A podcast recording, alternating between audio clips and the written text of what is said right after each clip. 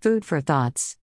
In 1521, the Portuguese navigator and explorer Ferdinand Magellan carrying the Spanish flag came across the Philippines while searching for the Spice Island.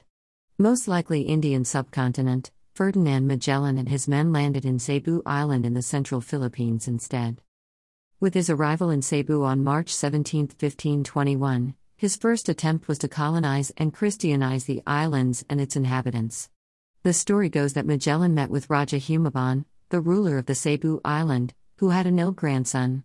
Magellan, or one of his men, was able to cure or help the young boy recover, and in gratitude, Raja Humabon allowed himself, his chief consort Humeme, and 800 of his subjects to be baptized en masse.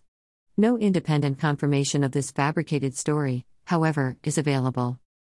After Magellan died, the Spanish government replaced him by sending Miguel López de Legazpi. He arrived in Cebu. View original post 367 more words.